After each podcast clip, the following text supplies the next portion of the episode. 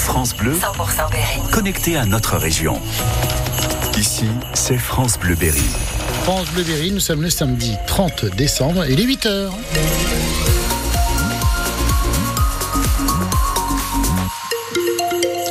Les infos, c'est Mariche. On ne verra pas le soleil cet après aujourd'hui, Christophe. Non, pas Léa, pas avant-dernier jour, elle oublie d'ouvrir le micro, Léa. Elle est toute rouge en plus en même temps. oui, en effet, la météo. Euh, ben, écoutez, c'est nuage et puis il fait en- entre 7 et 9 degrés actuellement. À la une, le zoo de Beauval affiche une fréquentation historique. Pour la deuxième année consécutive, le nombre de touristes dans le quatrième plus beau zoo du monde atteint 2 millions de visiteurs. C'est deux fois plus qu'il y a dix ans. De quoi être très fier, reconnaît le directeur du site, Rodolphe Delors. En effet, année n'est pas totalement terminée, mais si oui, année 2022 était une année exceptionnelle euh, parce que c'était la première année complète depuis trois ans après le Covid. Donc nous avions reçu en 2022 2 millions de visiteurs et là nous devrions terminer l'année à peu près comme 2022. Euh, donc nous transformons l'essai, c'est une excellente année, euh, ce qui nous place définitivement dans les premières destinations euh, touristiques de, France. Il s'agit principalement d'un public français qui reste en France, qui redécouvre France, un public qui a envie de découvrir des sites naturels. Et c'est une belle récompense pour l'ensemble de, de nos équipes. Et ça pour nous permettre de, de, de continuer, bien évidemment, euh, notre développement. Conséquence de ces chiffres records, les allées du parc sont noires de monde. Alors la direction a décidé de limiter la vente de places certains jours de l'année prochaine. C'est à retrouver en détail sur francebleu.fr. Un incendie hier soir à Saint-Amand dans le Cher. Les flammes sont parties d'un immeuble vers 20h. 14 pompiers ont réussi à les éteindre. Ils ont également sorti de l'appartement en feu une victime inconsciente. Elle a été transportée à l'hôpital. Plus de 600 artistes signent une contre-tribune dans l'affaire Gérard Depardieu, Louane, Angèle, Pomme ou encore le rappeur Medine. Ils appellent à, ils réagissent à la tribune pro Depardieu qui a déjà été publiée cette semaine. Ils veulent refuser la banalisation des propos et des actes de l'acteur Castel-Roussin. Les témoignages contre Gérard Depardieu sont nombreux depuis euh, notamment la diffusion d'un reportage de France 2 où on le voit enchaîner les propos obscènes. L'acteur Castel-Roussin est d'ailleurs mis mis en examen pour viol depuis 2020. Le détenu qui s'est échappé jeudi de la prison du Craquelin à Châteauroux reste introuvable. Cet homme de 30 ans revenait d'une permission de sortie quand après avoir fait quelques pas dans l'établissement, il a fait demi-tour et s'est échappé. Il est désormais inscrit sur le fichier des personnes recherchées. Le réveillon placé sous haute surveillance. 90 000 policiers et gendarmes sont mobilisés dans tout le pays demain soir. 6 000 à Paris où un million et demi de touristes sont attendus pour assister au feu d'artifice de la Tour Eiffel, une tradition parisienne.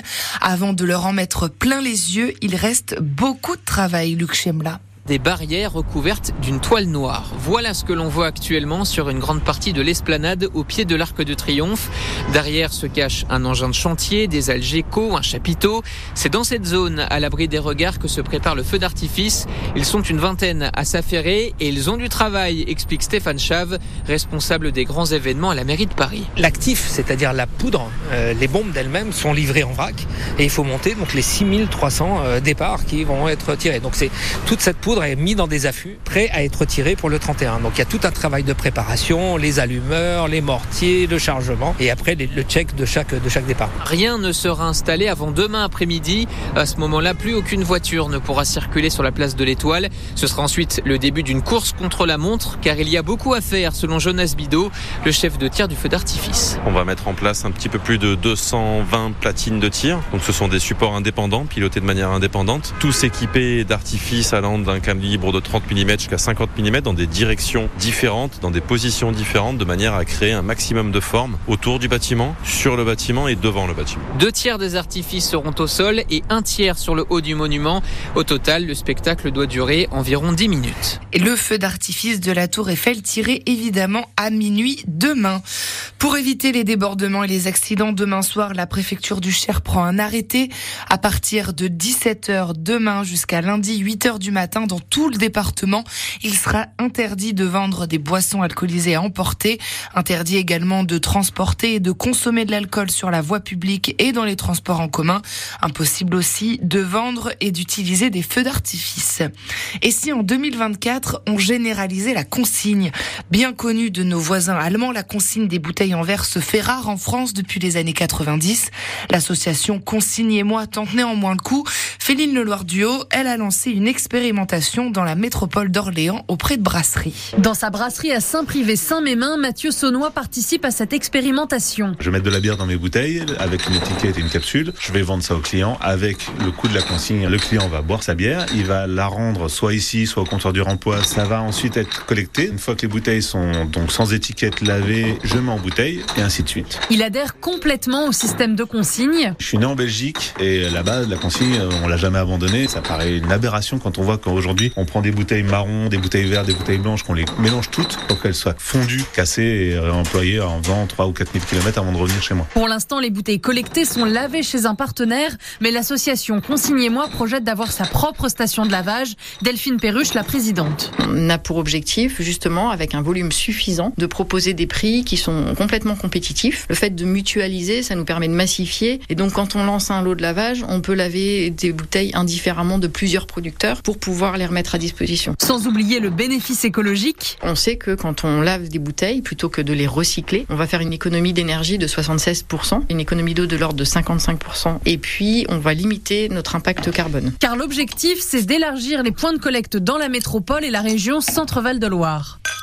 Selon un sondage Ipsos qui date d'avril 2023, 92% des Français se disent favorables au retour de la consigne. 8h07, deux coéquipiers de la Berrichon Football vont s'affronter en janvier. Hillel Konaté et Omar Gassama sont tous les deux sélectionnés en équipe nationale pour la Coupe d'Afrique des Nations. Le premier, le gardien de but, euh, rejoint l'équipe du Burkina Faso. Le second milieu de terrain portera lui le maillot de la Mauritanie. Leurs équipes s'affronteront en match de poule de la Cannes le 16 janvier.